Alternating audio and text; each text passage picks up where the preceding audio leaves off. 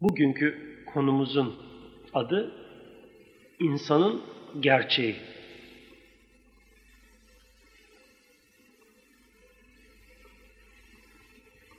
İnsan sınırlı madde bedenden ibaret bir varlık mı? Yoksa bunun ötesindeki bir varlık mı? Eğer siz insan bu madde bedenden ibarettir görüşündeyseniz din kelimesinin kapsamına giren bütün manaları inkar ediyorsunuz demektir. Yani Allah, Kur'an, peygamber ve peygamberin getirdiği bütün kuralları reddediyorsunuz demektir. Reddedebilirsiniz. Fakat hem ben Allah'a inanıyorum, peygamberi kabul ediyorum diyor. Hem de ölümle birlikte her şey bitecektir, bu beden çürüyüp yok olacaktır diyorsanız burada kendinizle büyük bir çelişki içindesiniz. Bunun farkına varmanız gerekir.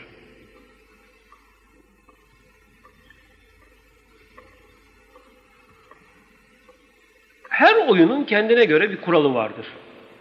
O kurallara uyularak o oyun oynanır. Eğer siz bu oyunu kurallarıyla değil de ben dilediğim gibi oynayayım derseniz size o sahada yer yoktur. Tavla oynuyorsanız pulları gelen zarların rakamına göre ilerletmek mecburiyetindesiniz.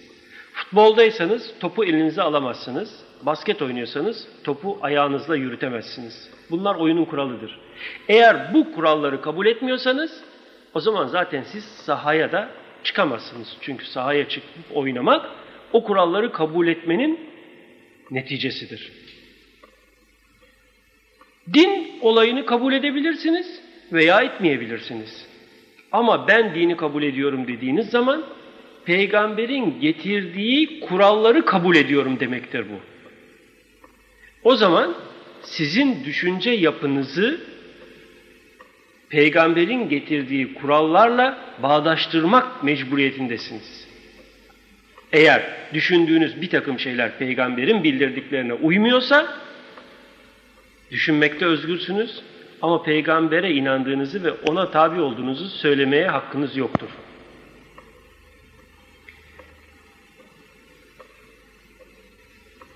Din olgusunun insana vermek istediği iki ana mana vardır.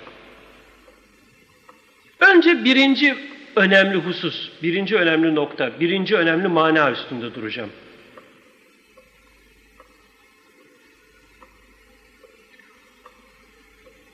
Mutlaka bir cenazeye gitmişsinizdir ve o cenazede tabut ve tabutun üstünde bir yeşil örtü görmüşsünüzdür.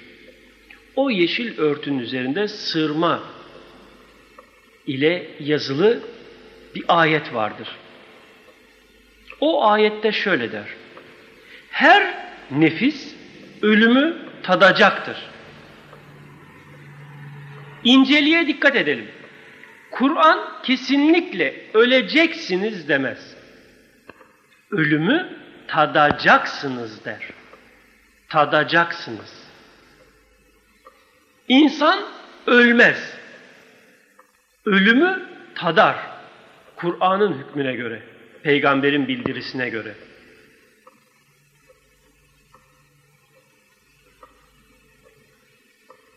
Peygamber de ölüm olayını şöyle anlatır.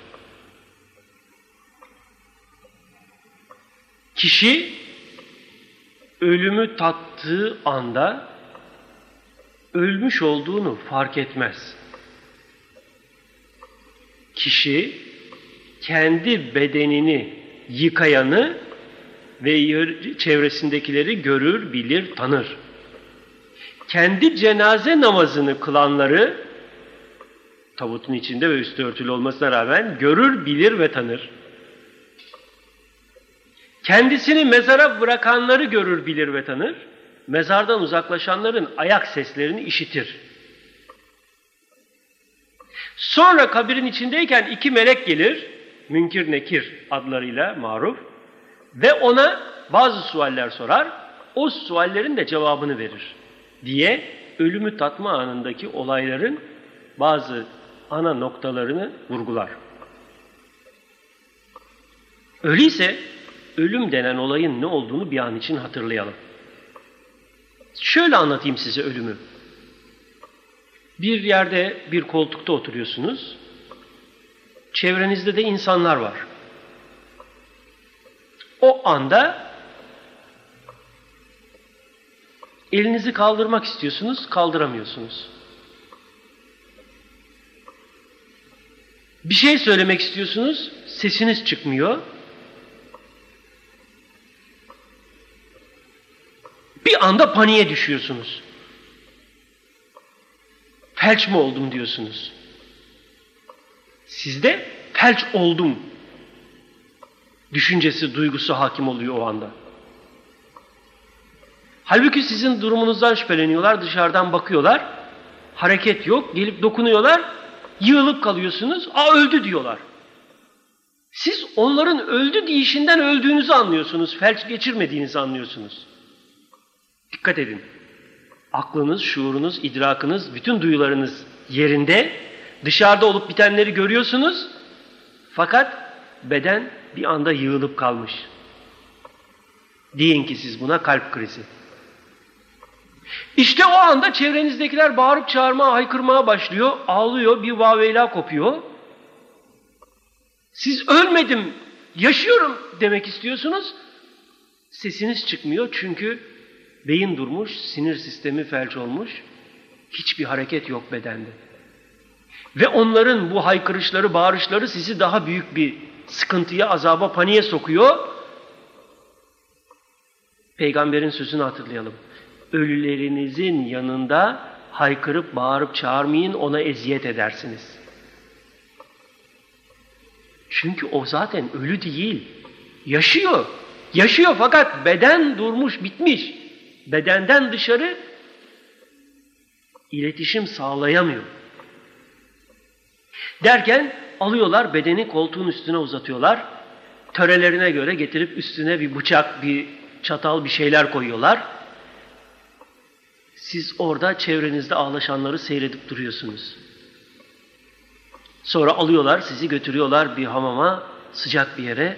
Üstünüze suları döküyorlar, sizi evirip çeviriyorlar. Siz ne kadar uğraşırsanız uğraşın dışarıyla iletişim kurmaya, ben yaşıyorum demeye diyemiyorsunuz. Ama sizi yıkayanları görüyorsunuz, biliyorsunuz, tanıyorsunuz. Tanıyorsunuz ama madde dünyasıyla bağınız kopmuş. Param diyorsunuz, işim diyorsunuz, koltuğum diyorsunuz, anam, karım, çocuğum diyorsunuz. Hiç bunların biri size ulaşamıyor. Ve bunlara dokunamıyorsunuz. Derken sizi alıyorlar, beyaz bir kefene sarıyorlar, bir tahta sandığın içine koyuyorlar, üstünüzü kapıyorlar ama sizi mani olmuyor görüşünüze. O tahta, o örtü. Dışarıda onları seyrediyorsunuz, gözleri yaşlı, hüzünlü kişiler. Sonra götürüyorlar bir musalla taşına koyuyorlar. Hüzünlü an, çevrenizde ağlıyorlar, haykırıyorlar. Gözyaşlı karınız, kocanız, çocuğunuz, ananız, babanız, arkadaşlarınız, sevdikleriniz ve siz bunları da seyrediyorsunuz. Sonra sizi alıyorlar, bir mezarın yanına getiriyorlar, koyuyorlar toprağın üstüne. Mezar kazılıyor, çevrenizde hüzünlü insanlar. İşte o anda hayatınızın en büyük paniği başlıyor. Yaşamınızın en büyük paniğini o anda yaşıyorsunuz. Çünkü aklınız, şuurunuz, idrakınız, bütün duygularınız sizinle beraber yani siz o anda yaşıyorsunuz fakat bedenin içinde bir örtüde ve o mezarın içine konacağınızı, üstünüze toprağın atılacağını ve orada hapis kalacağınızı görüp hissediyorsunuz. Hazreti Ömer soruyor, Ya Resulallah ben mezara konduğum zaman şu andaki aklım, idrakım, duygularım, şuurum aynen muhafaza olacak mı? Evet ya Ömer. Aynen şu andaki aklın, idrakın, duygularınla var olacaksın. Kişi o mezara gömülme anında hayatının en büyük paniğini yaşıyor. Diri diri toprağa gömülmek. Ve sizi en sevdikleriniz elleriyle alıp o mezarın içine koyuyorlar. Üstünüze toprağa atmaya başlıyorlar. Tahtalar konuyor veya beton taşlar konuyor. Dışarıyla ilginiz kesiliyor. Dışarıdaki sesleri duyuyorsunuz. Toprağın içinde canlı canlı hapis kaldığınızı hissediyorsunuz. Evet, bedende bir olay yok o ana kadar ama siz o toprağın içinde canlı canlı hapissiniz. Bağırmak, haykırmak istiyorsunuz. Beni buraya bırakmayın, beni buraya koymayın. Ben yaşıyorum, canlıyım, diriyim. Ben de sizin kadar şuurluyum. Ama iletişim yok. Onlara ulaşamıyorsunuz. Ve sizi oraya bırakıyorlar. Üstünüze toprağı kapatıyorlar. Işık kayboluyor. Kapkaranlık bir mezarın içinde tek başınasınız. Peygamber şöyle diyor. Kişi kabre konduğu zaman o panik içinde öyle bir haykırışla haykırır ki feryadı arşa kadar yükselir. Fakat ne yazık ki insan kulağı o haykırışı işitmez. İşte o panik anında düşünüyorsunuz ki size dünyadayken söylenen ölmek yok, hayat devam ede gidiyor. Bu hayata kendini hazırlamazsan pişman olursun. İkazları gelmişti, ulaşmıştı fakat bunları kale almamıştınız. Artık mezardan geri dönüş yok.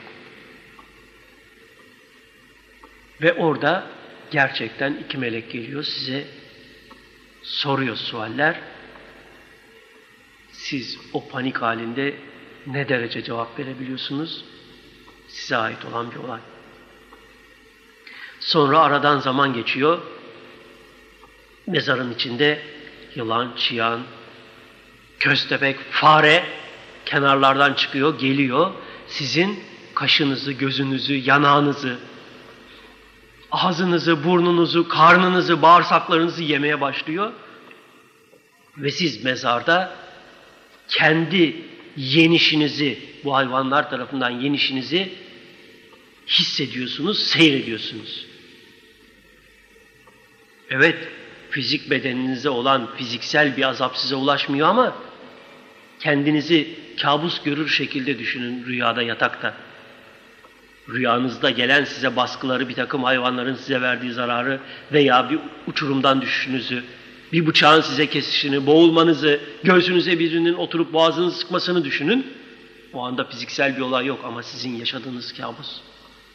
İşte mezarda öyle bir kabusun içine düşüyorsunuz ki uyanma, geri dönme yolu yok.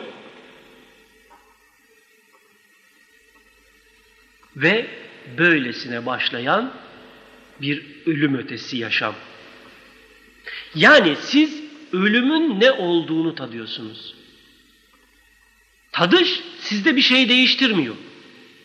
Herhangi bir şeyi tattığınız zaman nasıl şuurunuzda, idrakınızda bir değişme olmuyor. Sadece o şeyin ne olduğunu anlıyorsanız ölümü tatmak demek bu bedene kumanda edemez hale gelmeniz demek. Bu bedene kumanda edemez hale geliyorsunuz. İşte bu ölümü tatmak denen olay. Ama yaşamınız devam ede gidiyor o kabirde.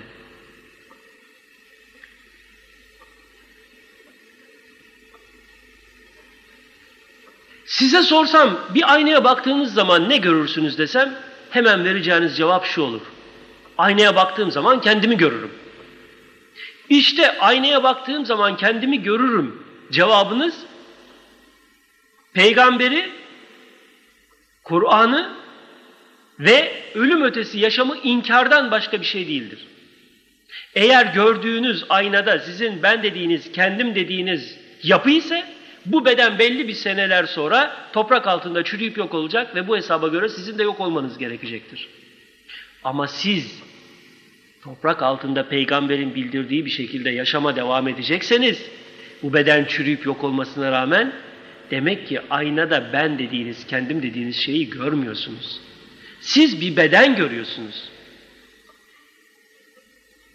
Sokakta bir araba görüyorsunuz, yaklaşıyorsunuz, cama tık tıklıyorsunuz, cam açılıyor, içeride bir adam direksiyona yapışmış. Kimsin sen diyorsun? Ben 1956 modeli Chevrolet'im diyor. Adama bakarsınız, gülersiniz, kafayı üşütmüş zavallı dersiniz. Sen Chevrolet değilsin kardeşim, sen insansın. Arabanın direksiyonunda oturuyorsun. Bir süre sonra da direksiyondan kalkıp arabadan çıkarsın. Dersiniz adam size, hayır öyle şey yok. Herkes bana böyle dedi, herkes de böyle diyor, ben otomobilim.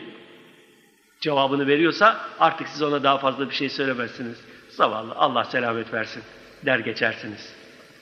İşte bugün bir takım insanlar, ben 56 doğumlu bilmem kimim, ben 48 doğumlu bilmem kimim, ben 38 doğumlu bilmem kimim diyorsa o 56 modeli Chevrolet'im diyen şoförden farkı yoktur.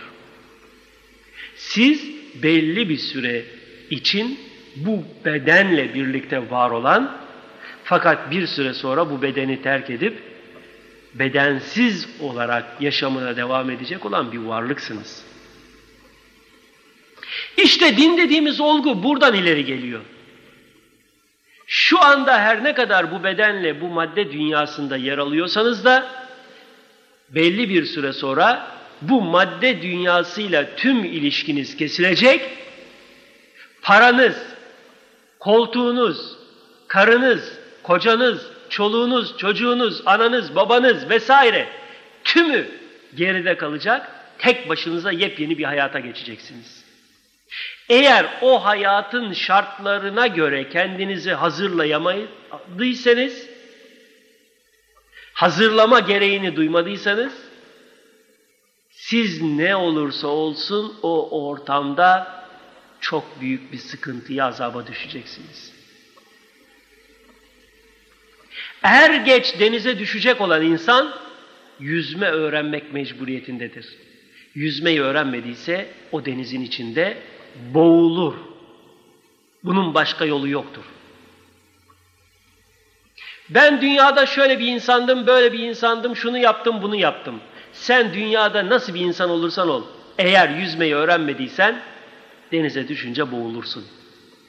Sen eğer gideceğin ölüm ötesi aleme gereken bir biçimde hazırlanmadıysan, o alemde yer alacak olan ruh bedenini gerektiği bir biçimde gereken enerjiyle güçlendirmediysen, ne olursan ol, o alemin batağında boğulursun. E canım ben peygambere inanıyorum, Allah'a inanıyorum ama gerektiği gibi hazırlanamıyorum. Aldatma kendini.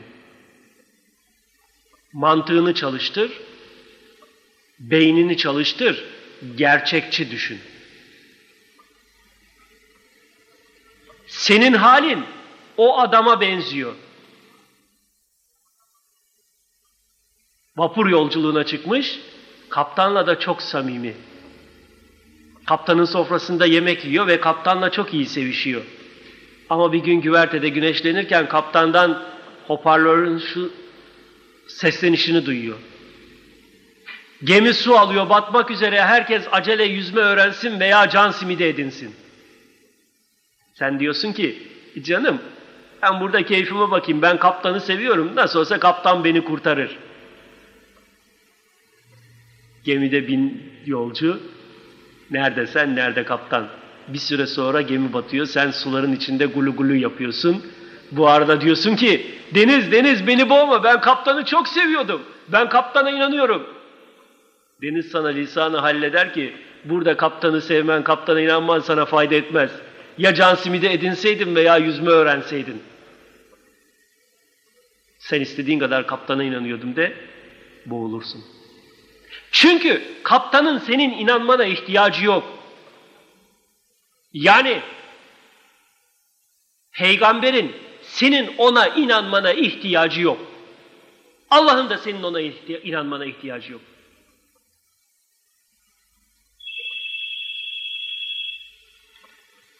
Peygamber sana diyor ki eğer benim dediklerimi anlayıp idrak edemiyorsan bana hiç olmazsa inan ölüm ötesinde böyle bir yaşam var. O yaşamın şartlarına göre tedbir alarak kendini kurtar. Sen diyorsun ki e ben sana inanıyorum. Sonra bildiğin gibi yaşıyorsun. Saçmalama. Peygambere inanmak tan gaye, peygamberin dediğini anlayıp idrak etmek ve o bildirdiği tehlikeye karşı gereken tedbirleri almaktır. Sen ona gerektiği gibi kulak vermiyor, dediklerini anlamıyor. Gereken tedbirleri almıyorsan ne kadar inanıyorum, onu çok seviyorum dersen de o gittiğin ortamda içine düşeceğin azaptan kendini kurtaramazsın. Ona inanmaktan murat, onun önerdiği bir biçimde gereken tedbirleri almaktır. Peygamberin senin inanmana ihtiyacı yok. Sen ya geleceği idrak edip gereken tedbir alarak kendini kurtaracaksın veyahut da es geçeceksin. Gittiğin ortama gereken bir biçimde hazırlanmadığın için de mahvolacaksın. Diri diri kabire gömülüp orada canlı canlı o azabı çekeceksin seneler ve seneler boyu. Bu daha işin başlangıcı. Devamını söylemeyeceğim şu anda.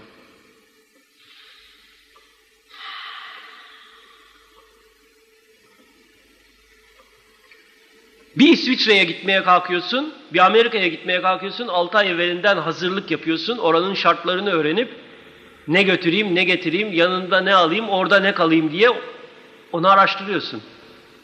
Ömür boyu, sonsuz ömür boyu yaşayacağın bir ortama gideceksin, bir daha geri gelişi yok. Oranın şartlarını araştırma gereğini duymuyorsun, tedbir almıyorsun. Ondan sonra da akıllı insanım diye geçiniyorsun. Bu mu aklın? Hazırlanma, kabul. Ama evvela oranın ne olduğunu öğren, ondan sonra hazırlanma. Bilmediğin bir şeye nasıl tedbir alırsın veya nasıl tedbir almama gereğini duyarsın? Senin garanti senedi mi var şu kadar sene yaşayacağına dair? Bir damarındaki tıkanma, bir kalp krizi, bir beyin kanaması senin bir anda kaç yaşında olursan ol hayatının sonudur. O andan itibaren sana ne paran, ne karın, ne kocan, ne anan, ne baban, ne bir başkası fayda edecek. Peki, o ölüm denen olayla birlikte başlayacak olan ölüm ötesi yaşama hazırlanmadıysan seni kim kurtaracak, ne kurtaracak? Allah kerim canım, Allah var yukarıda kurtarır. Heh. Şimdi işte işin can damarına geldik. Yukarıda Allah yok arkadaş. Hani sen yukarıda bir tanrı var diyorsun ya, öyle bir şey yok. Haşa, tövbe estağfurullah. Ne demek? Ha, gel şimdi iyice bir aklını başına topla da anlattıklarıma kulak ver. Sen Allah diye bir varlığın ismini duymuşsun ama ne olduğunu anlamamış, idrak etmemiş, o konuda kafanı hiç çalıştırmamışsın. Sadece duyduğun ismi kendi kafana göre yukarıda yarattığın, hayalinde yarattığın bir ilaha takmış, kendi kafanda hayalinde yarattığın varlığa Allah demişin, sonra o kafanda yarattığın varlığın, ilahın seni kurtaracağını sanmışsın.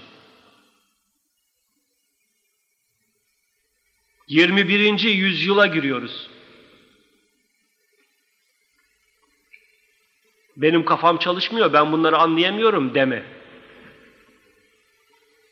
Biraz gerçekçi düşün. Allah nedir? Çevrenin seni şartlandırma yoluyla kabullendirdiği Allah isminin manasıyla Hazreti Muhammed'in bildirdiği Allah isimli varlığın hiç benzerliği, alakası, yakınlığı yoktur.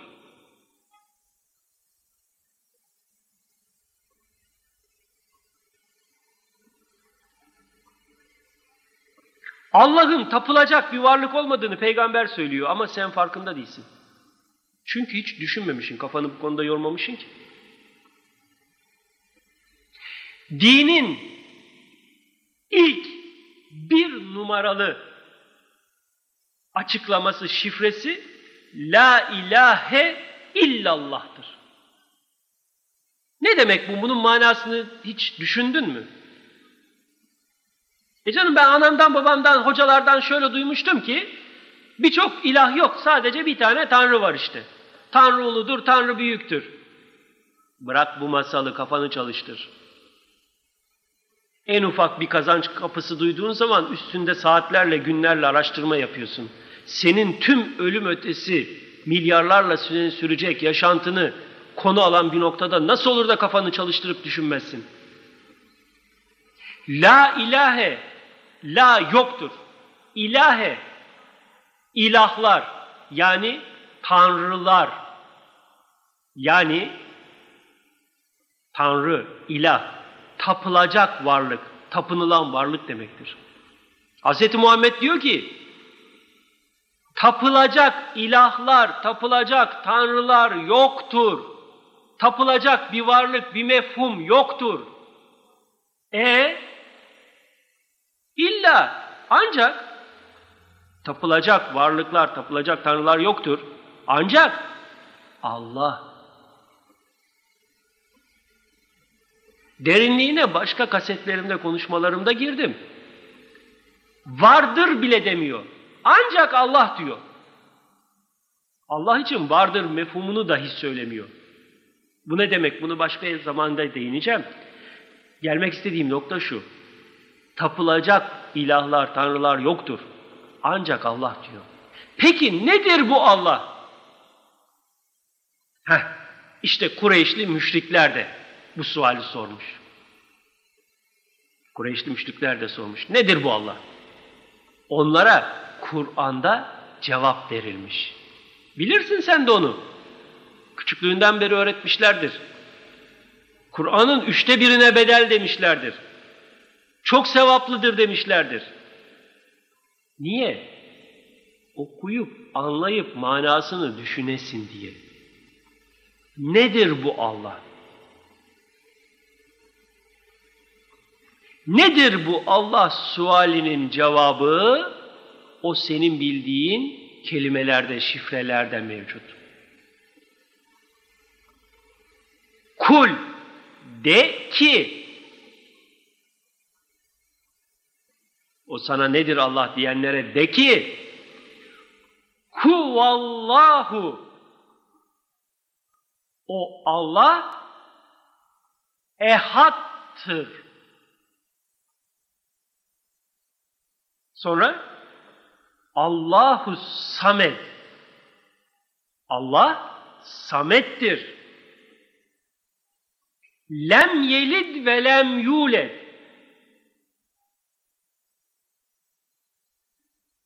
De ve lem yekün lehu küfüven ehad. Burada anlatıyor işte Allah'ın ne olduğunu. E, açtım ben meali baktım. Diyor ki Allah birdir. Hiçbir şeye muhtaç değildir. Doğmamış doğurmamıştır. Eşi benzeri misli de yoktur. Ehattır. Kardeşim koy bunu bir yana da kafanı çalıştır. Bu kelimelerin manasını iyi anlamaya çalış. Bu kelimelerin manasını nasıl anlamak gerek? Nasıldır manası, gerçek manası? Heh, sana bunu anlatayım biraz. Ama bunu anlamadan evvel, buna gelmeden evvel bazı bilimsel gerçeklerden söz edeyim sana. Şu üzerinde yaşadığın dünya bulunduğun şehirde bütün insanların öldüğünü, yok olduğunu, tek başına kaldığını düşün. Tek başınasın yer o şehirde. Sonra o bulunduğun ülkede de bütün insanlar öldü, tek başına kaldın. Basit bir misal söyleyeyim. İstanbul'dan Antalya'ya tek başına kaldığın yeryüzünde yürüyerek gelmeye kalktın. Ne kadar zamanda gelirsin?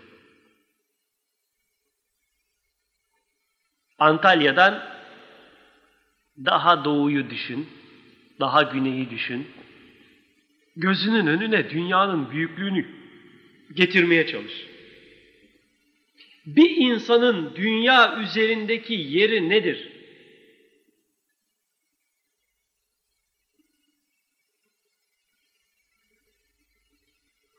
Misale girer mi? Tek başına kalmış bir insanın dünyanın büyüklüğüne göre yeri nedir? Biraz daha ileri gidelim. Dünyadan 149 milyon 516 bin kilometre mesafede olan Güneş. Dünya gibi dünya gibi 1 milyon 303 bin tane dünyanın bir araya gelmiş büyüklüğüne eşit güneş. Şu dünyanın büyüklüğünü hafsalan almıyor, kafan kaldırmıyor. Bu dünya gibi 1 milyon 303 bin tane dünya ile bir araya gelmiş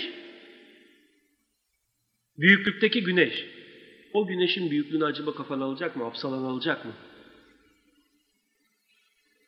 O güneşin yanında dünyanın yerine ve dünyanın üzerindeki senin o güneşin yanındaki yerin ne? Düşünebiliyor musun bunu? Yani güneşin yanında senin yerin şu bedenindeki bir hücre değil. Bu bedenindeki bir hücrenin içindeki bir atom. Yani şu vücudundaki, bedenindeki bir kıl bile değil bedenine nispetle. Bu bedenine nispetle bir hücrenin oluşturan milyarlarla atomdan bir tanesi. Daha bitmedi. Şu dünyadan 1 milyon 303 bin defa büyük güneş var ya, o güneş gibi 100 milyar güneş, yıldız, Samanyolu dediğimiz galaksimizi meydana getiriyor. Sen bu galaksinin büyüklüğünü bir kafana sığdırabiliyor musun bakayım? Yüz milyar güneş aralarındaki mesafeler binlerle, on binlerle ışık yılı. Dünya senesi değil. Yetmiş ışık yılı ömrün olsa bir yıldızdan bir yıldıza gidemezsin. 100 milyar güneşten oluşan samanyolu, 100 milyar güneşten oluşan samanyolu büyüklüğünde bir tanrı olsa, o tanrının yanında güneşin yeri ne olur? O 100 milyar güneşlik samanyolunun içinde güneşin yerine bir iğnenin ucu bile değil. O büyüklükte bir tanrı olsa, onun yanında senin yerin ne?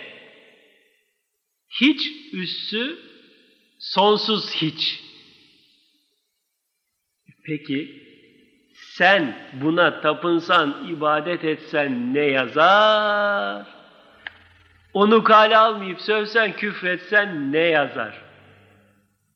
Sen değil güneş, o samanyolu büyüklüğündeki Tanrı'ya tapınsana yazar, sövsene yazar.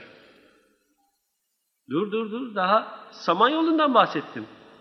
100 milyar güneşten oluşan bizim Samanyolu dediğimiz galaksi gibi milyarlarla galaksi var bugün kainatta. Eğer eski tabirle 40 paralık kafan çalışıyorsa şu anlattığım büyüklükleri birazcık değerlendirebiliyorsan Artık yukarıda Tanrı var, yukarıda Allah var mefhumunu silat kafandan. Zaten bak eskiler sana ne diyor? Ne ibadet yaparsan yap yavrum kendin için yaparsın. Allah'ın böyle şeylere ihtiyacı yok diyor. Niye bunu diyen demiş en başta? Çünkü onu diyen Kur'an'daki İhlas suresinde verilen şifrenin manasını almış. Ne diyor Hazreti Muhammed bu konuda? Nasıl açıklıyor Allah'ı? Heh, şimdi geldik Allah adı verilen varlığın ne olduğuna. Allah yukarıda bir galaksi içindeki bir yıldızda bir yerde yaşayan bir tanrı değil. Oradan seni görecek, işine zaman zaman karışacak, zaman zaman karışmayacak. Buradakileri istediği gibi oynatacak veya buradakileri alıp şuraya atacak, buraya gönderecek.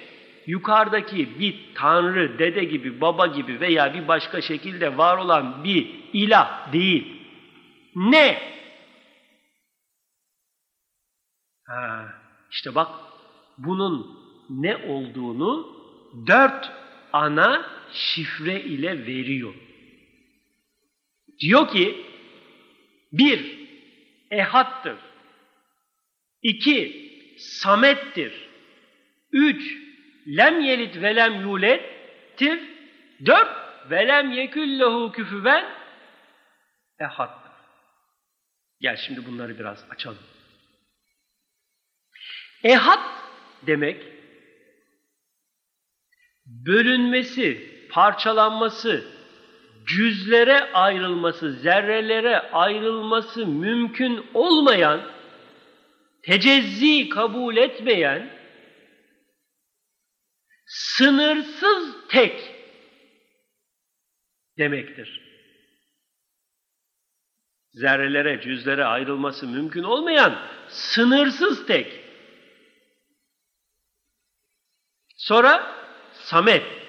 Yani hiçbir şeye muhtaç olmayan, muhtaciyet mefhumundan öte olan varlık. Sonra lem yelit ve lem yulet. Bunu basit olarak doğmamış veya doğurmamıştır diye tercüme etmişlerdir. Bunun esas manası ise bir varlıktan meydana gelmemiş ve de kendinden ikinci bir varlık meydana gelmemiş demektir. Ne kendisi bir başka varlıktan meydana gelmiştir, ne de kendisinden ikinci bir varlık meydana gelmiştir. Sonra velem yeküllehu küfüven. Onun küfüvü, dengi, misli, benzeri, dengi, misli, benzeri gibi şeyler de mevcut değildir, ehattır. Söyledim bunları anlattım ya. Bunların manasını anlamadınız. Şimdi bunları biraz daha açmaya çalışacağım. Bir, ehad, sınırsız tektir dedim. Sınırsız tek ne demektir? Sen şimdi normalde hep beş duyuyla beş duyum kadar düşünmeye alıştığın için sınırsız tek deyince ene, boya, derinliğe dönük bir yapı düşünüyorsun. Hayır. Her yönüyle sınırsızdır bu. Peki Allah'ın içi ve dışı olur mu? Allah'ın zahiri ve batını yani içi ve dışı olur mu? Eğer Allah'ın sınırı varsa o sınırın içi içidir, dışı da dışıdır. Allah'ın sınırı var mı? Hayır, sınırsız diyorsun. E sınırsız olan bir şeyin içi ve dışı olur mu? Olmaz. Peki biz Allah'ın içinde mi yaşıyoruz, dışında mı yaşıyoruz? İçinde yaşıyoruz da desen, dışında yaşıyoruz da desen, bir sınır çizmiş olursun, o sınıra göre iç ve dış mefhumu vardır. Öyleyse Allah'a mekan ve sınır çizmiş olursun. Halbuki Allah mekandan münezzehtir diye duymadın mı? Mekandan münezzehtir dediğin şeyin içi ve dışı olmaz, sınırsız bir yapıdır. Peki bu sınırsız yapının bir yerinde midir, bir merkezi var mıdır? O merkezde midir Allah? Hayır. sınırsız yapının merkezi olmaz ki. Sınırlı yapının sınırları, köşeleri birleştirilir, merkezi bulunur. Sınırsız olan şeyin merkezi olmaz ki.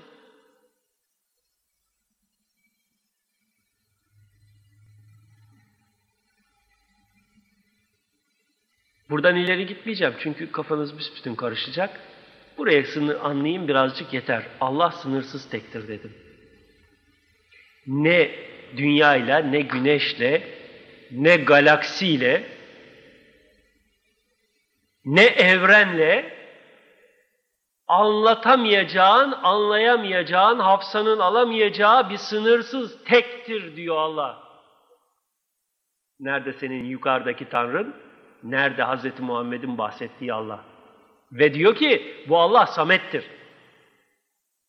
O sınırsız tekin, içi ve dışı, kendisinin dışındaki bir varlık mevcut değil ki zaten onun bir şeye muhtaciyeti söz konusu olsun. Dolayısıyla o hiçbir şeye muhtaç değildir.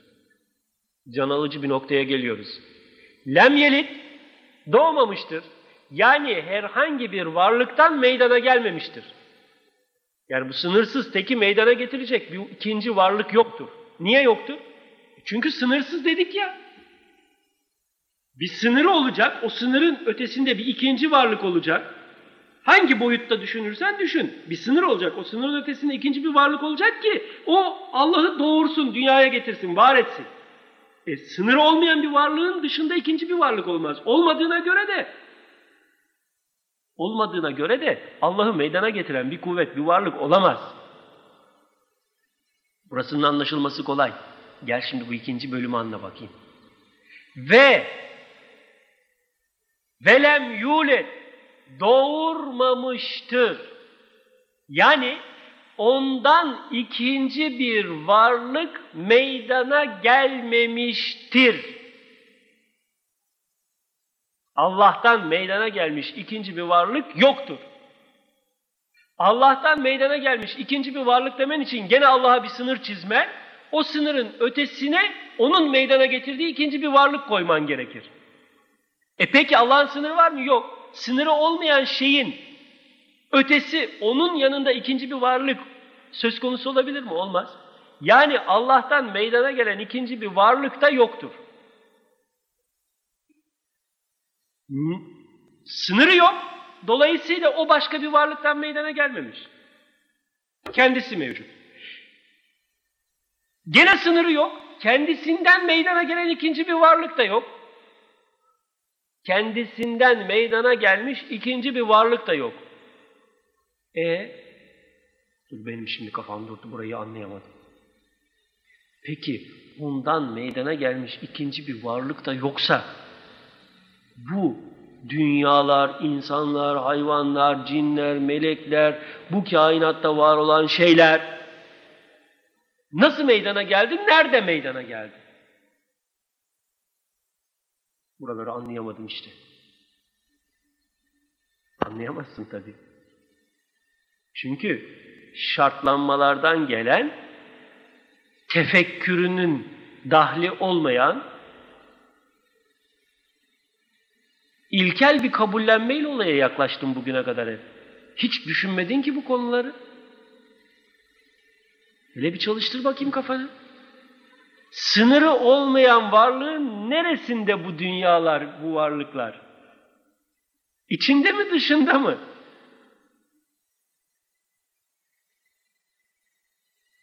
Daha fazla açmayacağım. Mahsus böyle bırakacağım ki biraz düşünesin üstünde. Hazır lokma yutmayasın diye. Sonra ne diyor? Velem yekün lehu küfüven. Ve onun dengi, misli, benzeri de yoktur. Olamaz. Çünkü sınırsız var, varlık olduğuna göre onun ötesinde ister onun büyüklüğünde, ister mikrop büyüklüğünde, ister atom büyüklüğünde, ister mezon büyüklüğünde hiçbir varlık kuantum büyüklüğünde, kuarklar büyüklüğünde varlık olamaz. Öyleyse o ehattır. Evet, merhaba. nasıl bir Allah'tan söz ediyor Hz. Muhammed Kur'an'da? Oysa senin kafanda nasıl bir Tanrı var ve ona Allah adını vermişsin. Bu ikisinin ayrımını yapabilecek durumdaysan buyur devam edelim konuşmamıza.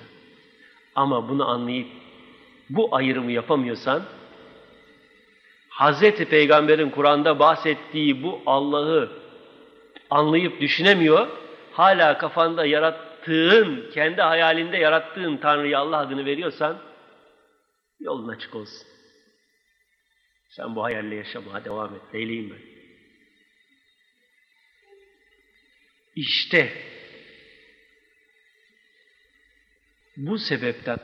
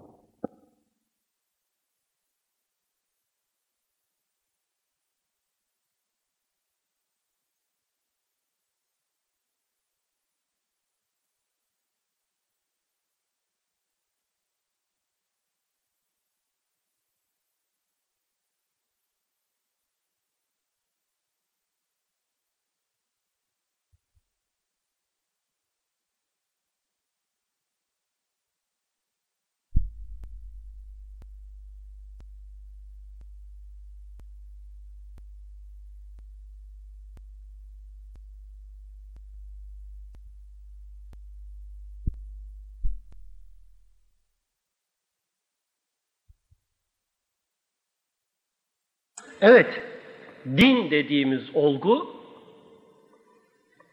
Allah'a tapınma gayesine yönelik olarak oluşturulmadığına göre niçin oluşturulmuş?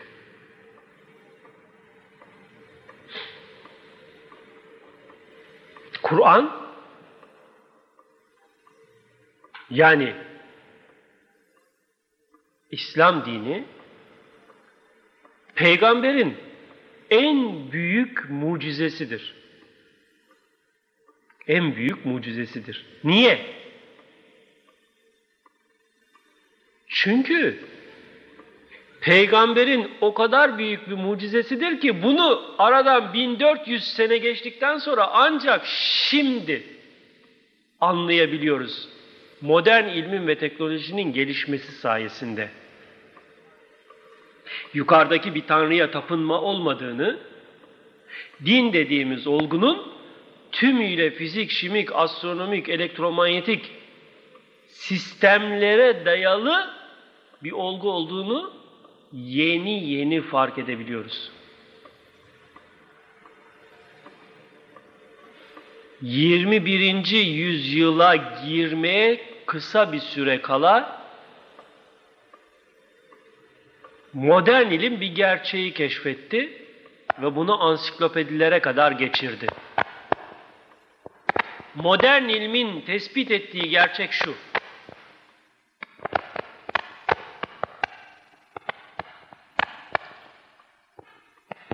Bir uydusu olduğumuz güneş şu anda füzyon olayıyla merkezindeki 10 milyon santigrat derecelik hararetle hidrojen atomlarını helyum atomlarına çevirmekte ve bu füzyon olayının neticesinde yayılan ışınlarla da dünya üzerindeki hayatiyet oluşmakta.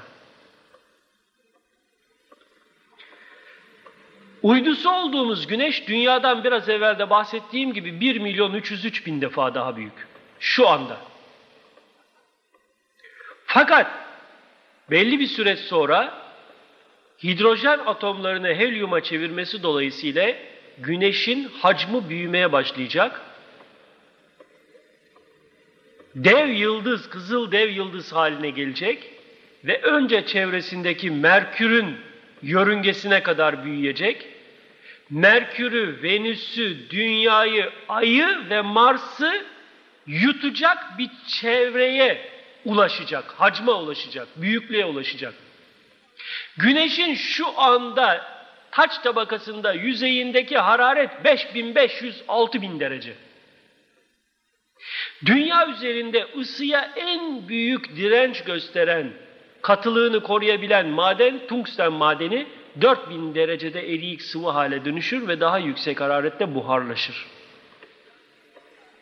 Yani dünya eğer salt tungstenden ibaret bir kütle olsaydı, bizim bedenlerimiz de dahil, tüm varlıklar salt tungstenden ibaret bir kütle olsaydı, güneşin taç tabakasına yaklaştığı anda 6000 derece civarındaki hararet dolayısıyla eriyik hale gelir ve daha yüksek ısı dolayısıyla da buharlaşırdı.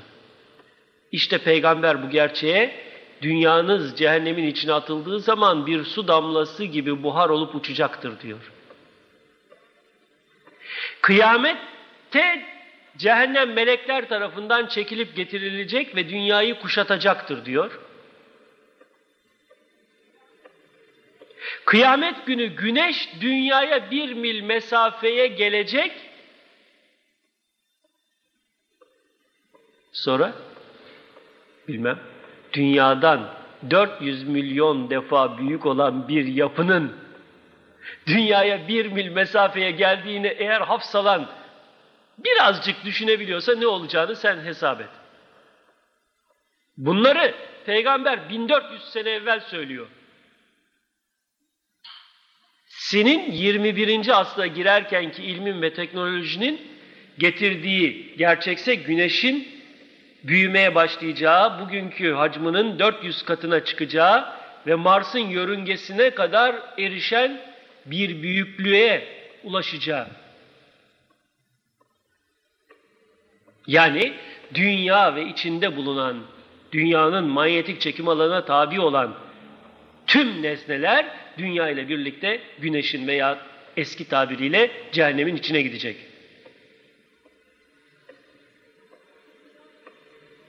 Dünyanın üzerinde bir portakal tanesi düşün. Dünyanın büyüklüğüne nispetle bir portakal tanesi düşün. Veya 400 milyon defa büyük dünyadan güneşe nispetle dünyayı düşün.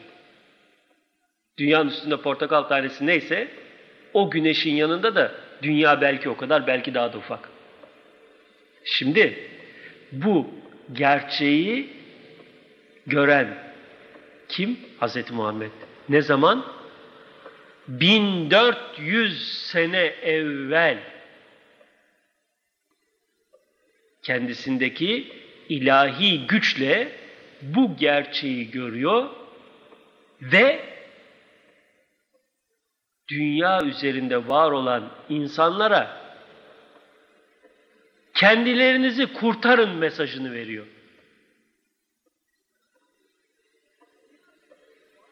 Dünya üzerinde var olan her varlık dünyanın manyetik çekim alanına tabidir. Dünyayı çevreleyen manyetik kuşağın üstüne çıkması için bir nesnenin yüksek antimanyetik enerjiye sahip olması lazım ki o enerjiyle o füze dünyanın yüz üstüne çıkabilsin. Sizin kendinize ait kabul ettiğiniz bu bedenler dünyanın hamurundan meydana gelmiştir. Dolayısıyla da dünyanın çekim alanına tabidir. Su, karbon ve mineraller. Dolayısıyla bu bedenin bu bedenin beslediği enerji üreterek beslediği beyin de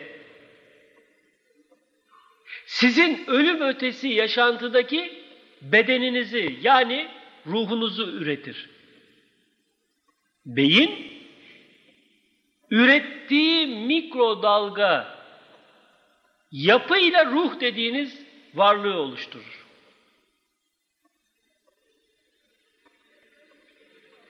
Bedendeki tüm azalar esas itibariyle beynin ihtiyacı olan enerjiyi üretmeye dönük bir fabrika hükmündedir. Aldığı ham maddeyi neticede biyoelektrik enerji şekline dönüştürerek beynin hizmetine verir.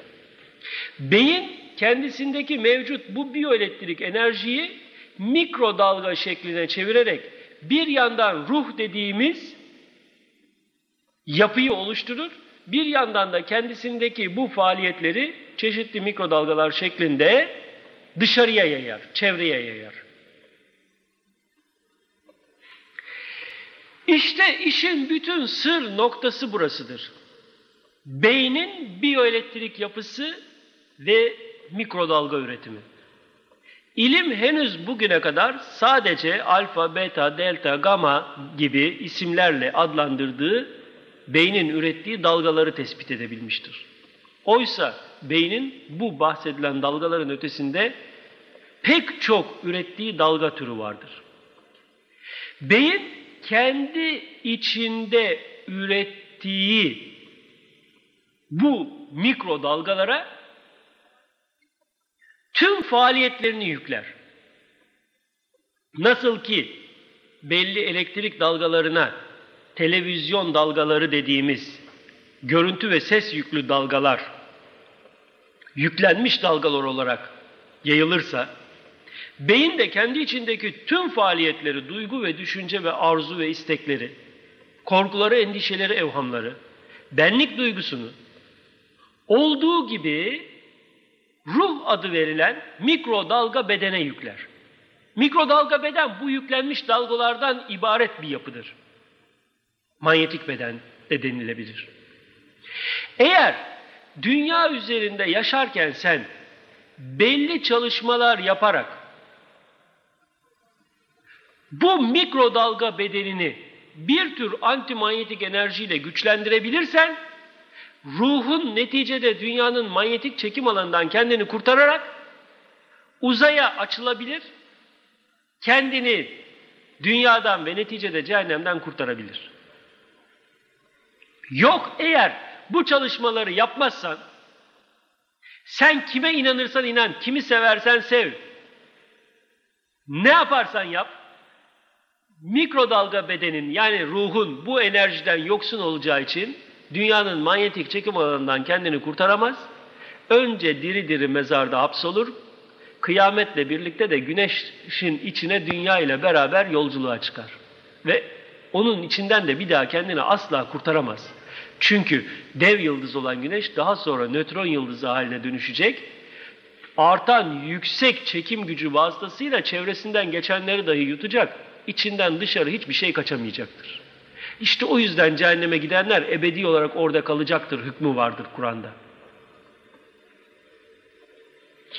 Evet. Peki bu çalışmalar nelerdir? Bu çalışmalar en başta abdesttir. Niye abdest? E abdest temizlik için. Öyle duyduk anamızdan, babamızdan, çevremizden bizi böyle şartlandılar. Abdest temizlik içindir. Günde beş defa yıkanan adam temizlenmez mi? Bırak bu safsatayı da mantığını biraz çalıştır. Peygamber bir bardak suyla abdest almıştır.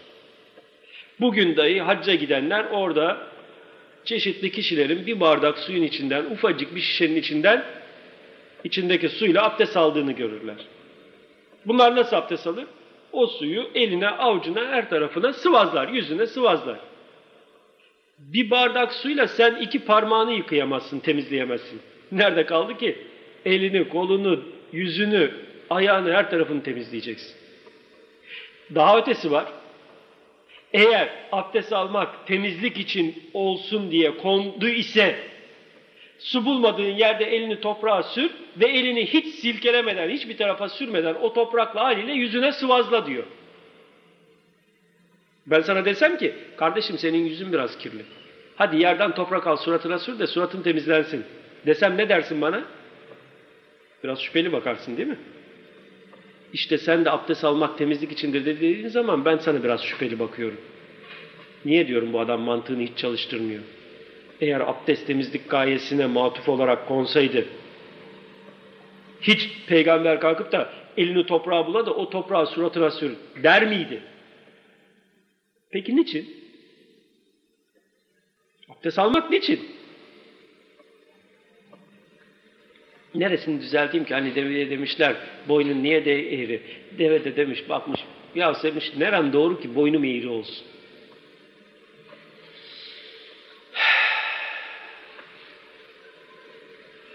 Ne olacak? Haydan gelen uya gider değil mi?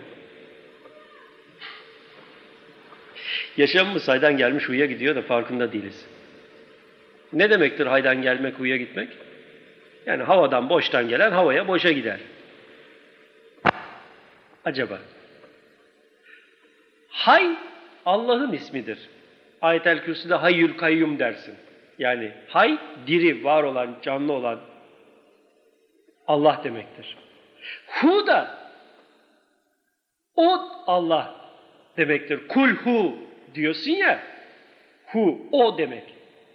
Yani haydan gelen hu'ya gider. Yani Allah'tan gelen Allah'a gider demektir bu söz. Biz ne diye kullanıyoruz? Havadan cıvadan gelen hava cıvaya gider. Hangi bir yanlışı düzelteyim ki? Biz her şeyi tersini anlamışız. Konuştuğumuzun bilincinde değiliz. Evet, sözü dağıtmayalım, gelelim abdeste. Abdest niçin? Biraz evvel dedik ki, beynin biyoelektrik enerji ihtiyacını temin etmek gayesiyle bu bedenin organları çalışır. Yediğimiz veya içtiğimiz şeyler dediklerimiz, bu fabrikanın ihtiyacı olan ham maddedir. Bu ham madde sindirim sistemiyle analiz edilir, enerjiye, kaloriye dönüştürülür, kan vasıtasıyla beynin ihtiyacı olan biyoelektrik enerji bu ham maddeden üretilir. Bu enerjiyle de beyin kendi içindeki çalışmasını düzenler. Beyin hücreleri mikrovolt cinsinden elektrik ihtiva ederler. Yaklaşık 14 milyar veya bir diğer ifadeye göre 125 milyar beyin hücresi ve her bir nöron yani beyin hücresi 16 bin beyin hücresiyle bağlantı halinde. Bilgisayarın kapasitesini sen düşün. Bir hücre 16 bin hücreyle bağlantılı ve 125 milyon beyin hücresi. Ama bilimsel verilere göre gene biz beynimizin ancak yüzde beş, yüzde yedisini, yüzde onunu kullanabiliyoruz. Geri kalan yüzde doksan civarındaki kapasite beynimizde atıl olarak duruyor. Evet, beynin ihtiyacı olan elektrik, biyoelektrik enerjiyi temin için yenilir ve içilir dedik. Beyin bir yandan kendisindeki enerjiyle sindirim sistemini faaliyete geçiriyor. Öbür taraftan sindirim sistemi de ona biyoelektrik enerji temin ediyor. Yani yüzde yüz enerji almak için yüzde altmışlık bir enerji harcama olayı var. Sindirim sistemine enerji yolluyor. Peki bunun kısa yoldan elde edilmesi mümkün değil mi acaba? Gayet bir mümkün. Nasıl? Ozmoz yoluyla hücresel. Hücresel solunum var mı? Var. Suyun üstünde dururken sen bir buçuk dakika nefesini tut dediğim zaman tutarsın. Suyun içine daldığın zaman 15-20 saniye nefesini ancak tutarsın. Aradaki bir dakikaya yakın süre vücudun hücresel solunumuyla elde ettiği bir dirençtir. İşte bunun gibi hücreler yoluyla suyu yani su, suyu oluşturan hidrojen ve oksijeni de içine çeker. Oksijen ve hidrojen dediğimiz atomik kütle enerjinin özüdür. İşte sinir sistemi vasıtasıyla hücrelerden çekilen bu enerji direkt yoldan herhangi bir sindirim mekanizmasına harcanan enerji söz konusu olmadan beyne ulaşır ve beynin biyoelektrik enerji ihtiyacını temin eder. Onun için yorgun bir haldeyken dahi elini yüzünü yıkadığın zaman, ayaklarını yıkadığın zaman kendinde bir güç, bir direnç, bir canlanma hissedersin. Niye? Cihazın elektrik takviyesini yaptın. Zayıflayan aküyü şarj ettin. Yani abdest olayı beynin ihtiyacı olan biyoelektriği temin etmeye yönelik bir olgudur.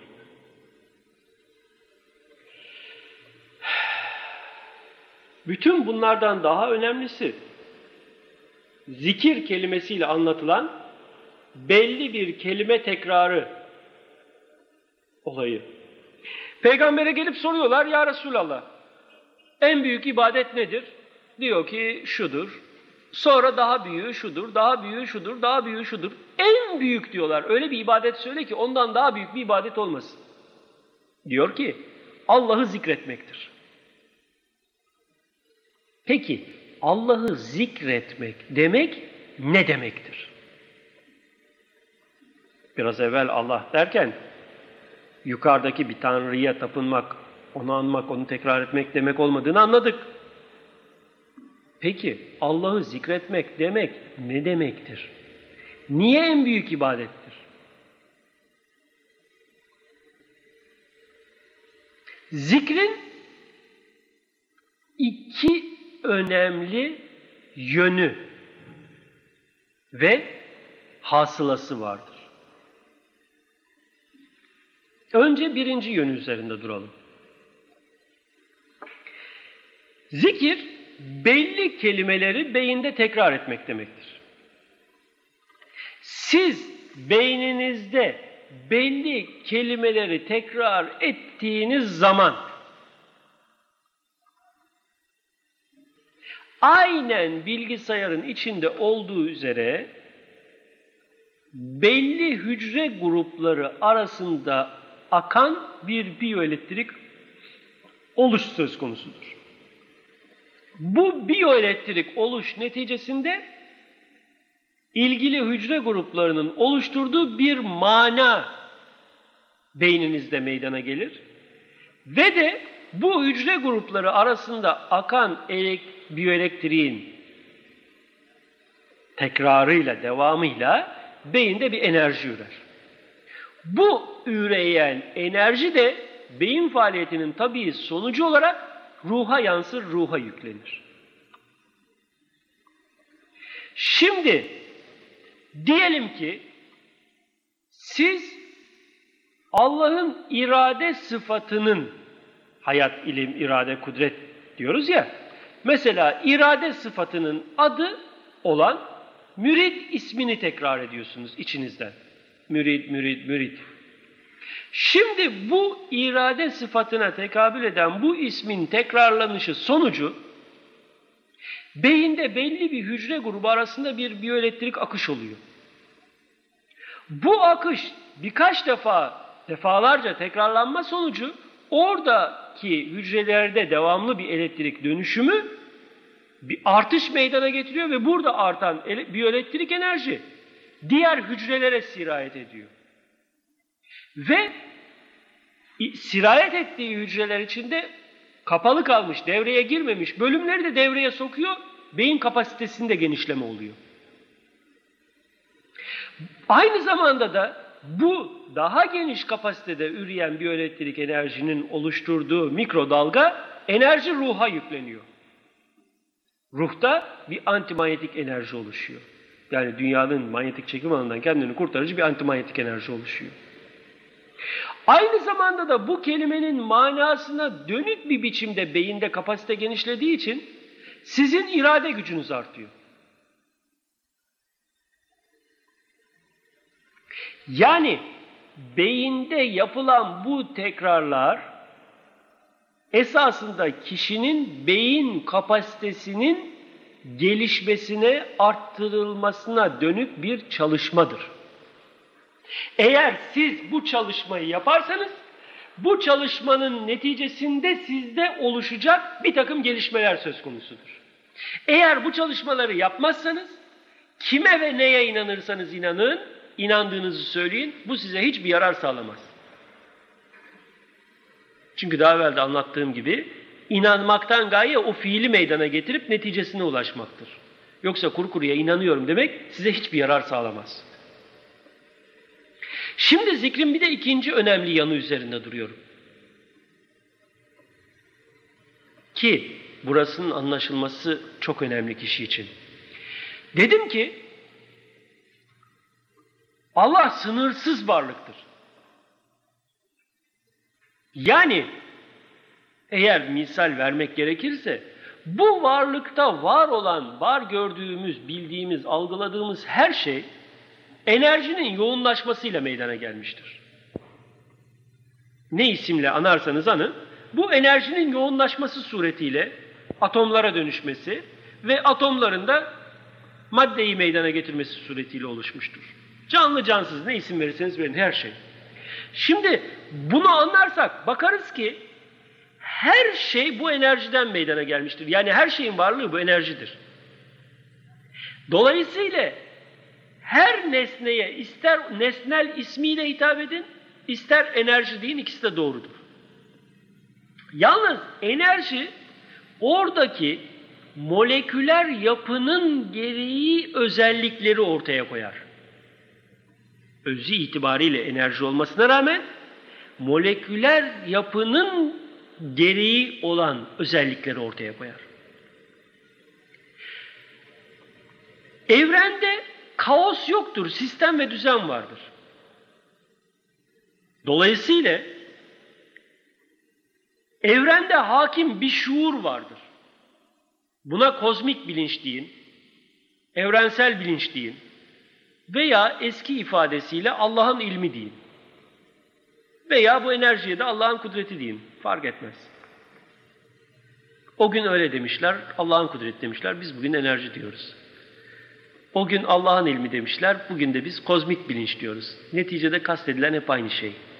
Şimdi her şey enerjiden meydana geldiğine göre, enerjide de mevcut sınırsız yapıda tek bir bilinç mevcut olduğuna, ilim mevcut olduğuna göre, sizin ben dediğiniz bu varlık da bu enerjiden meydana gelmiştir.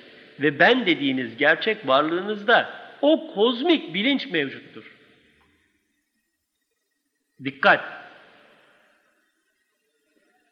Sizin bilinciniz gerçekte evrensel kozmik bilinçtir. Ancak siz şartlanmalarınız dolayısıyla şu anda kendinizi et kemik beden sanıyorsunuz ve varlığınızdaki kozmik bilinç boyutundan, düzeyinden haberiniz yok. Eskiler bunu mecazi olarak anlatmışlar. Hak senin varlığında mevcut. Dışarıda arama. Sen kendindeki hakka, bul hakka ulaş, hakka er demişler. Buna eren de enel hak demiş. Ben hakkım demiş. İşin mecazi ifadesidir bu. Yani senin benliğinde mevcut kozmik bilinç, yani Allah'ın ilmi ama sen kendini et kemik sanarak, bu beden sanarak bedene dönük istek ve arzularla yaşayarak sınırsız zenginliklerden mahrum geçiriyorsun ömrünü.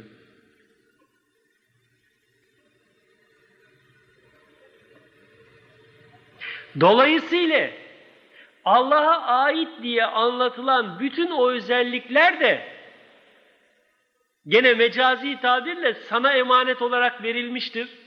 Allah'ın bütün özellikleriyle, isimlerinin manalarıyla bezenmiş senin varlığın, beynin, şuurun. Ama sen bundan bir haber yiyip içip çiftleşmeye dönük bir biçimde hayatını tüketiyorsun. Sonunda da her şeyini bırakıp dımdızlak kalacaksın orta yerde. Ama bunları bir daha elde etme imkanın yok. Niye? Çünkü beyin durup çözülmeye başladığı andan itibaren ruh yeni kayıt almaz. Mikrodalga beden ancak kendini üreten beyinden kayıt alır. Beyin çözüldüğü için ruh artık yeni şeyler elde etme imkanı yitirecektir.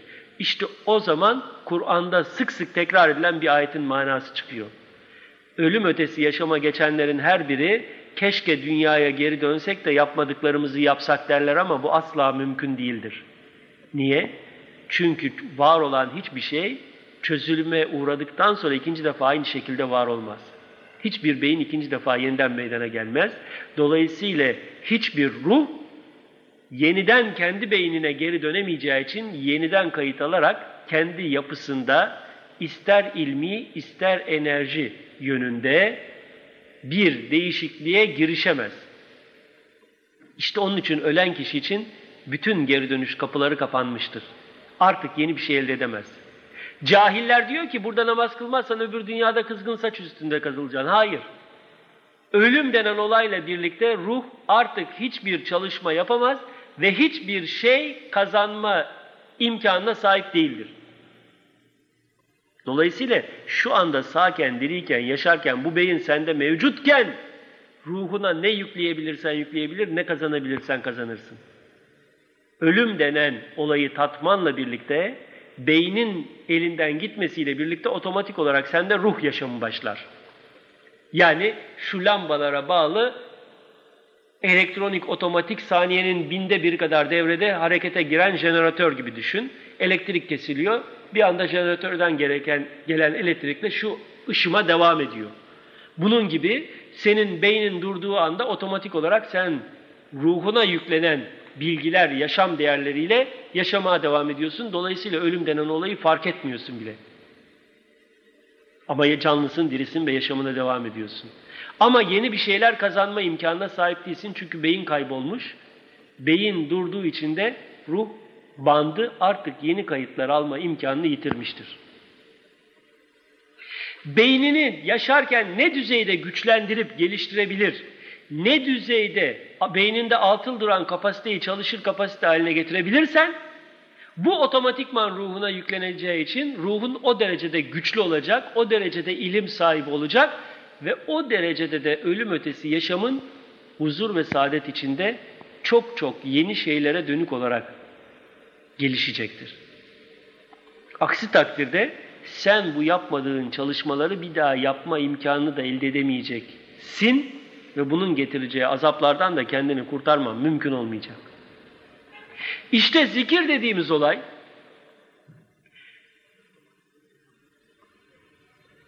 senin varlığının Allah'ın varlığından meydana gelmesi ve onun varlığıyla var olması hasebiyle Allah'a ait isimlerin, özelliklerin, manalarının senden ortaya çıkmasına vesile olacak çalışmalar bütünüdür. Bir yönüyle ruhunun enerjisinin artmasına yararlı olacak çalışmalar bütünüdür. İkinci yönüyle de Allah'a ait manaların senden ortaya çıkması, çalışmalarına dönük bir sistemdir.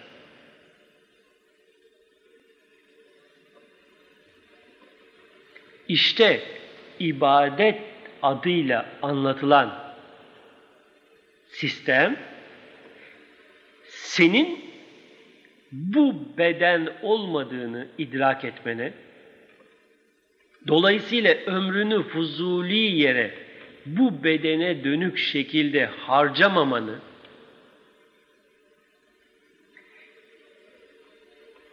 ölüm ötesi sonsuz yaşam için gerekli olan enerjiyi ve ilmi şu anda temin etmeni sağlama gayesine matuf olarak konmuş bir olgudur. Ya bu anlatılanları idrak edeceksin, en azından bu konuyu anlayıp, kavrayıp gerekenleri yapmak için bir takım araştırmalara gireceksin. Veya bunu inkar edeceksin. Tamamen bedene, kendini bu beden kabul ederek, bedene dönük menfaatler peşinde koşarak tüm yaşamını bu yolda geçireceksin. Neticede kayıp senin kaybın, kazanç senin zararın.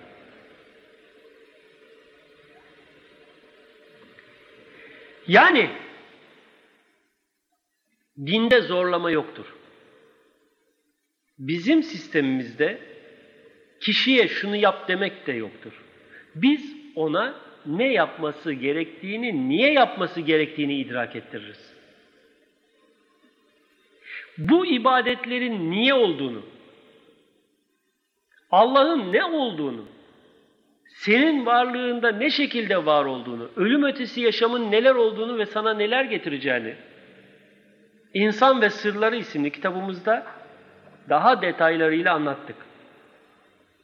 İstersen merak edersen araştır, oku, düşün ve kendine ona göre bir yön çiz. Dilersen de bütün bunlara boş ver. Bedene dönük menfaatler peşinde koşarak bu beyin enerjini, sermayeni bu yolda tüket. Senin kendi bileceğin iş.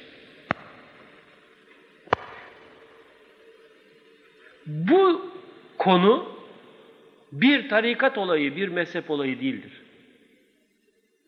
Bu konu rejim olayı değildir. Devletin rejimiyle alakası yoktur. Olay senin kendi olayındır. kendi geleceğindir. Sen ya bu geleceğine dönük çalışmalar yaparak kendini kurtaracaksın veya yapmayacaksın. Devletin rejimi komünist olabilir, devletin rejimi kapitalist olur, devletin rejimi sultanlık olur. Bu seni ilgilendirmez ki. Belli bir süre sonra zaten çekip gideceksin. Bununla alakası yok. Eğer devletin rejimine bağlı bir şey olsa Rusya'da yaşayan Müslümanların Müslüman olmaması lazım. Halbuki rejimle alakası yok. Sen rejimle uğraşmak için değil, kendi varlığını, hakikatini, gerçeğini anlayıp bunun gereken çalışmalarını yaparak kendini kurtarmak için varsın bu dünyada. Senin önüne göz boyutuna, kulak boyutuna, tad alma, dokunma duygularına hitap edecek biçimde sayısız güzellikleri sermiş. Buna karşı da şuur boyutuna ifade edecek, mana ifade edecek bir takım gerçeklerden söz etmiş. Eğer benim dediklerimi anlayıp itimat ediyorsan bu fuzuli biz kısa bir süre sonra bırakıp terk edip gideceğin şeyler için tüm enerjini, ömrünü harcama. Geleceğe dönük bir biçimde de yaşamını değerlendir. Gereken tedbir al. Çünkü öbür dünyada artık para, karı, madde, çoluk, çocuk vesaire gibi mefhumlar yok. Oradaki yaşam değerleri ve tarzı bambaşkadır diyor. Ya sen bunu ciddiye alıp en azından hiçbir şey yapmasan dahi bu konuyu bir araştırma gereğini duyacaksın veya duymayacaksın. Bu çalışmaları yapıp yapmamanın herhangi bir tarikata girmekle girmemekle alakası yok. Zaten peygamber tarikat kurmamış ki. Bu senin kendi olayın, kendi yaşamın, kendi geleceğini değerlendirmendir. Ya aklını başına alıp bu konuyu inanmasan da hiç olmazsa bir araştıracaksın veya araştırma gereğini duymayacaksın.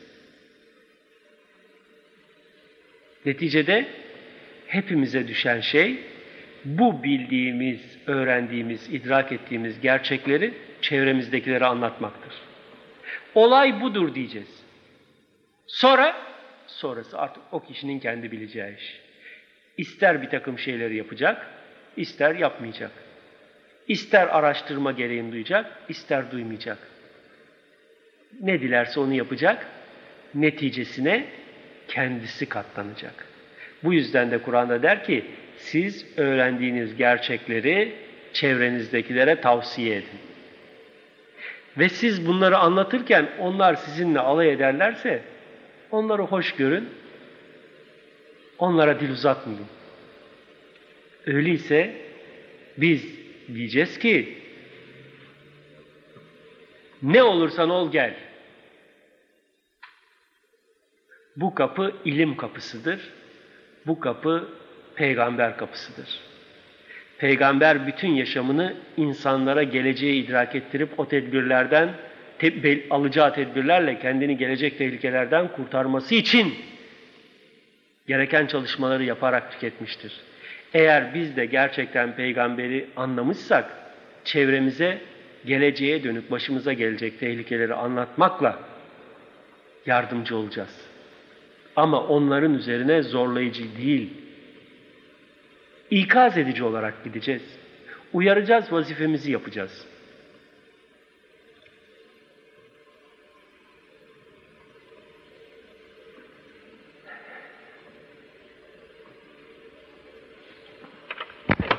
Şimdi burada bazıları soracaktır. E canım ben bunla, bu işleri tam yapamıyorum. Tam yapamadığıma göre hiç yapmayayım. Belli bir süre geldikten sonra ben bu dünya işlerini bırakır o işleri yaparım. Bu çok yanlış bir mantıktır.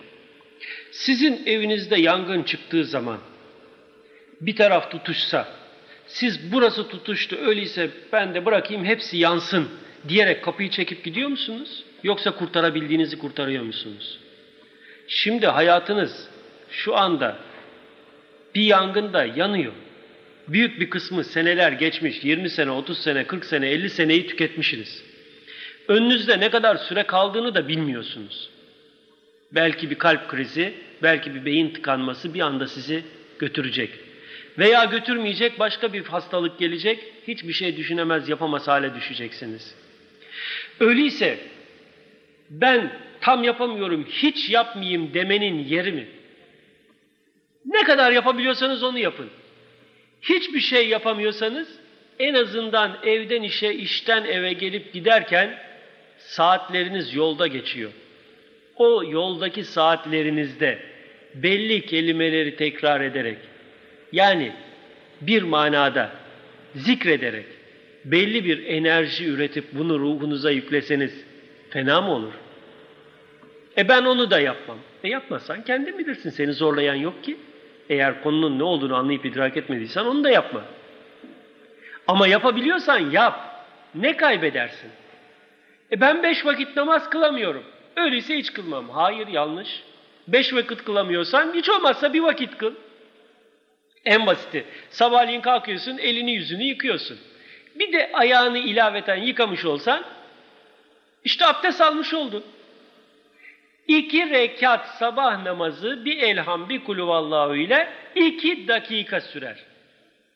24 saatini dünyaya dönük harcarken iki dakikanı ölüm ötesi yaşamına dönük bir biçimde değerlendirecek kadar da mı inancın yok, idrakın yok? Ölüm ötesini bu kadar da mı idrak etmedin? Gündüz kılmıyorsun tamam sabahleyin evden çıkarken elini ayağını yıkı, elini yüzünü yıkarken ayağını da yıka ve iki dakikanı ayır, iki rekat namaz kıl, iki elham, iki kulüvallah. Bu kadar. Ama bu kadarını dahi yapman muhakkak ki senin beyninde belli bir gelişme sağlayacaktır. Evden çıkıp işe gelirken yarım saat, bir saat ne olur içinden birazcık tesbih çeksen, zikretsen. Bu zikir mutlaka senin beyninde belli bir enerji oluşturacaktır. Bu zikir konusunda olayın bir inançla, bir yukarıdakiyle alakalı olmadığını söylemiştim. Bizim iddiamız şu. Beyindeki bu zikir tekrar olayı teknik bir olaydır. Nasıl televizyonun arkasını açıp belli ayarlarıyla oynadığın zaman görüntü ve ses değişiyorsa, bu zikirle de senin beyninde bir takım değişiklikler oluşacaktır. İnansan da inanmasan da, istesen de istemesen de, manasını bilsen de bilmesen de. Sendeki ben ateistim ve inanmıyorum. Kabul başımın tacı. Sen gene bu benim dediğim kelimeleri, duaları inanmayarak ve hiçbir şey olmayacak diyerek çek. Bak bakalım iki ay, üç ay içinde ne oluyorsun? Eğer benim dediğim gibi teknik bir olaysa, bu olayın inançla alakası yoksa, mutlaka sende bir takım değişiklikler olacaktır. Ve benim bugüne kadarki tecrübeme göre de istisnasız herkeste bu değişiklikler devam eden, herkeste bu değişiklikler kesin olmuştur.